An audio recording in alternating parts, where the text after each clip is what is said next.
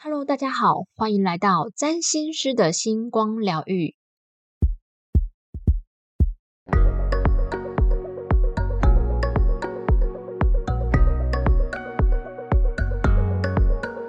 这是一个占星师斜杠上疗愈、散播欢乐、散播爱的频道。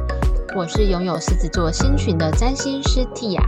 您的灵魂分裂帽已上线，让我们一起快乐起飞。今天我们要来解析 Netflix 的一部我个人认为是年度最烧脑的神剧大片《一八九九》，而且我们要透过占星知识做出推理。这出剧它是悬疑科幻影集，总共八集，非常非常的烧脑，而且非常的好看，所以很多人都会非常疑惑，在一八九九里头有大量的倒三角形加上一横的这个符号。这个符号究竟代表什么？跟这部剧的关联性是什么？听说制作人只愿意透露这个符号代表地球，其他都不说。那我推理出来，其实这个符号的含义，它紧紧的环绕住整出剧的核心。这个核心是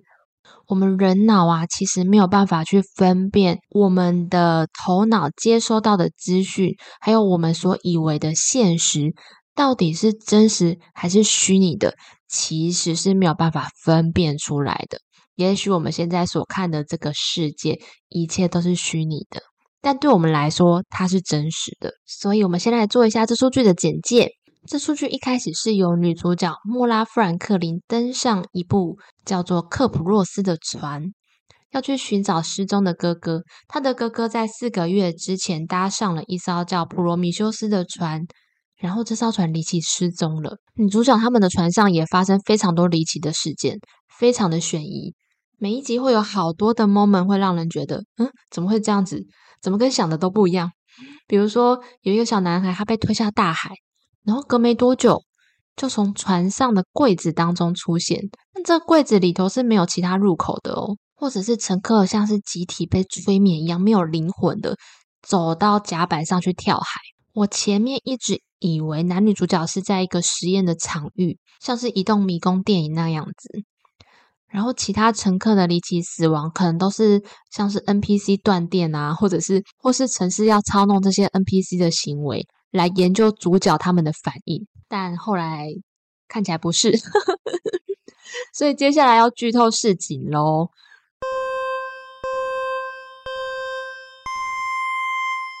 如果没有看过这出影集，然后想要看，或者是看到一半怕被破梗的听众们，接下来就要赶快转台喽。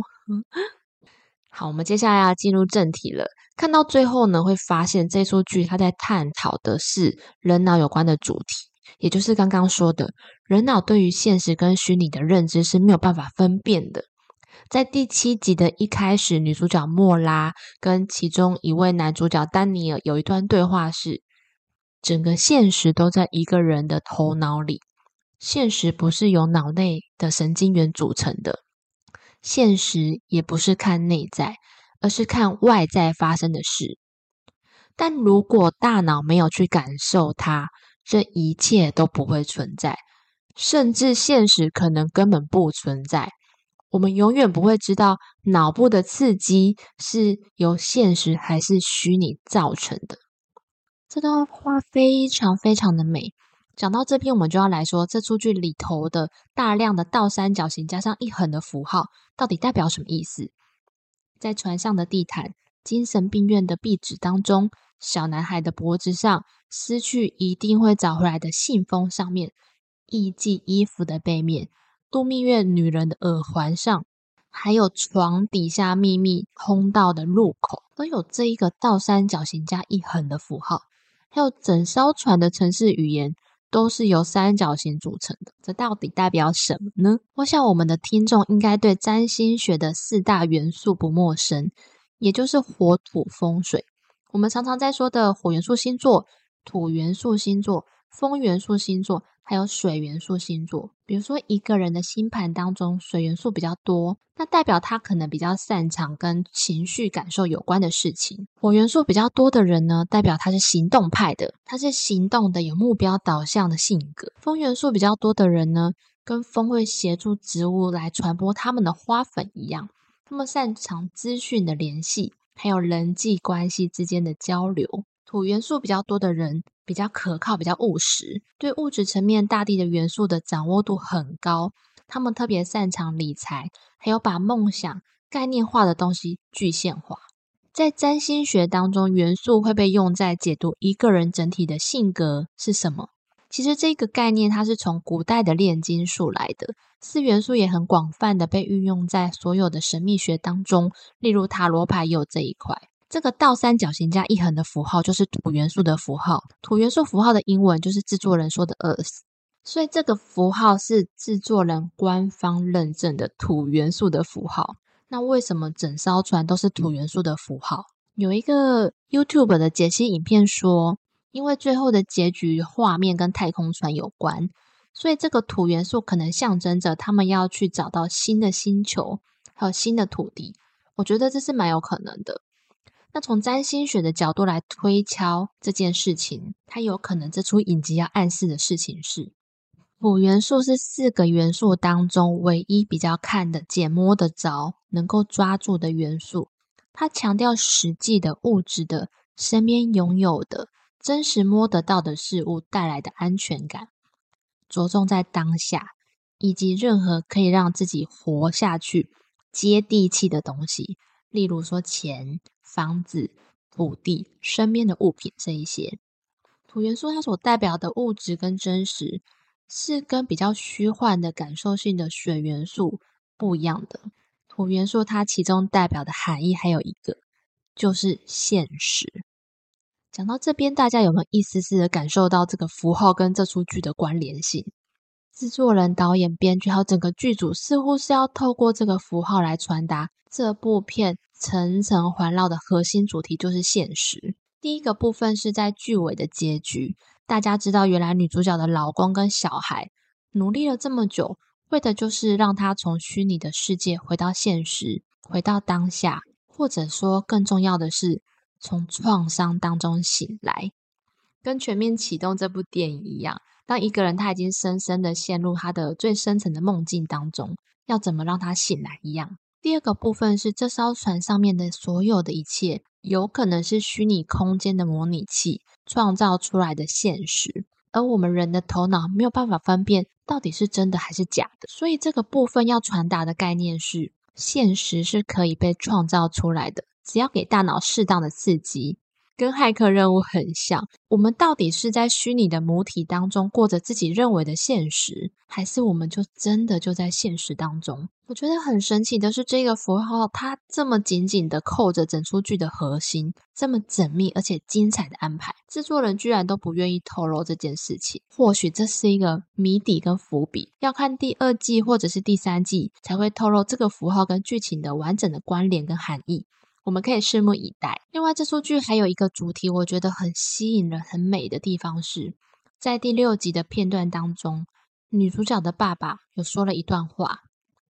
人们对现实一无所知。只见自己想见，被心灵的界限束缚，但其实他们只需要换个角度，便能够看清事物的全貌。这一段真的很棒，它带出了创伤、冥王星、八宫、十二宫，还有洞穴预言这些主题。也就是创伤连接着潜意识，而潜意识连接着我们的行为模式。当创伤存在的时候，往往会影响我们看事情的角度。比如说，一个人小时候他有被霸凌过的创伤经验。那长大之后，可能在同才、同事之间，就会特别容易感觉到别人对他的不友善。洞穴预言其实说的也是这个概念，它是古典哲学的一个很著名的比喻，作者是柏拉图。大家可以自行维基百科啊。我以下说的概念会比较简单，在一个洞穴当中，住着一群终身被监禁的囚犯。这些囚犯各自隔开来，每一个人都被链子固定住，所以他们只能往前看，看到洞穴底部的黑暗处。那在他们的背后有一道矮墙，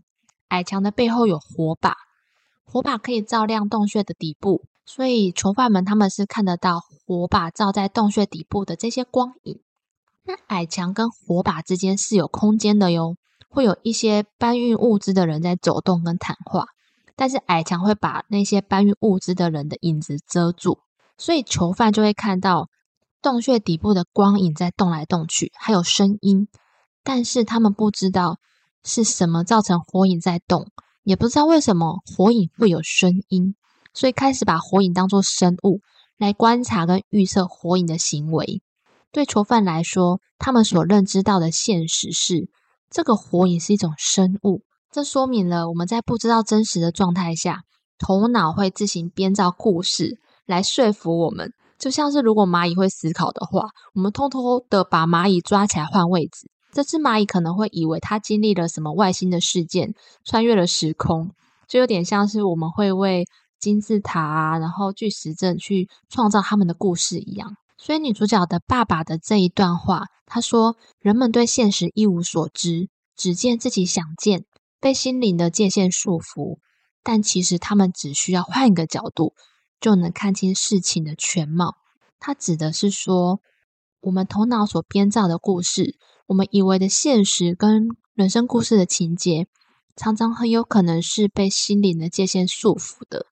如果我们跟洞穴寓言里面的囚犯一样，往后转，甚至走出去，看到洞穴的出口，还有外面的世界，转一个角度，就可以看到事情的全貌。为什么往往会没有办法换个视角来看事情？是因为被创伤所捆绑住，就像洞穴寓言里面的囚犯，只能看向洞穴最深的黑暗，还有心里最深的阴影。在一八九九里头，每一位主角都有着跟失去这个主题有关的创伤跟悔恨。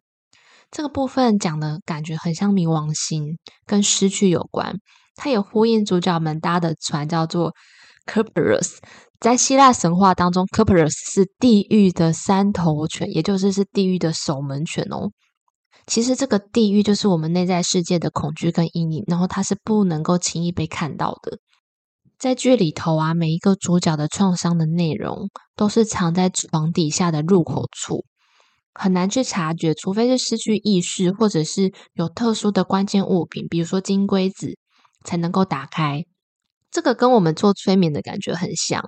每一位主角的创伤内容都影响着他们在船上面的行动，然后因为他们每一次的行动都是照着他们的创伤、他们的情绪以及恐惧来做出决定的，所以就让每一次的模拟都是失败的，脱离不了反复实验的轮回。那回到我们的现实世界，在心理学以及脑神经科学家也常常说。创伤经验，它常常会左右我们所看到的、我们所认定的现实世界的样貌。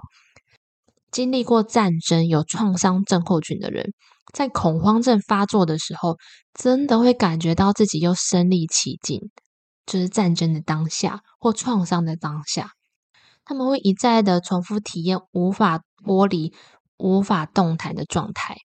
这种不断体验痛苦的经验，跟剧里头的另一艘船普罗米修斯的神话故事是一样的，也是被绑住，每天被惩罚，伤口愈合后又再次被惩罚。但是普罗米修斯呢，他是为人类带来火焰的，也象征着新的希望还有改变的契机。女主角的老公呢，就是在普罗米修斯这一艘船上面找到城市的控制权。然后把病毒放进去女主角他们搭的那艘船 c o p e r u s 那艘船上面的后门城市当中，所以最后终止了不断循环的过程，让女主角回到现实当中。最后在船的部分还有一个很有趣的观点，这出剧里头的场景有很大一部分是船只在海上航行，或者是快要被摧毁的场景。海洋它跟占星学的第十二宫还有海王星有关，它跟潜意识、虚幻还有梦境有关。海洋它象征的是连接所有的陆地、所有物质的东西，而船只本身它是很刚强、很冰冷的，就跟土元素一样是实际的物质，在剧里头代表现实。那船只在海上的场景，其实就意味着这是架构在。潜意识、虚幻以及梦境当中的现实，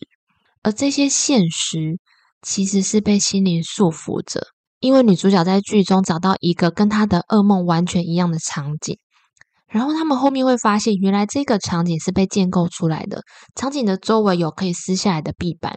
壁板的外面是船壁本身，一个被束缚的感觉。所以不得不说，这出剧许多细节都暗藏着非常多的深度的意涵。最后要说的是，很开心、很感动，占星学的知识原来可以帮助我们看懂一整出烧脑神剧的核心。然后也可以让我们更了解自己的内心世界，更能够理解自己，看清楚自己的创伤经验以及循环的模式，最后就能够找到疗愈跟治愈的希望跟契机。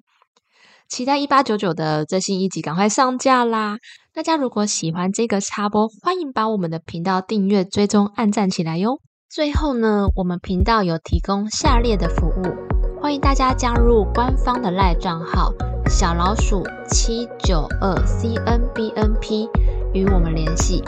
第一个是个人星盘的深入解读服务，将透过我的视角与您一起共同合作，以最完整客观的角度解读这本神秘的人生使用手册。我们也可以一起讨论目前遇到的困境，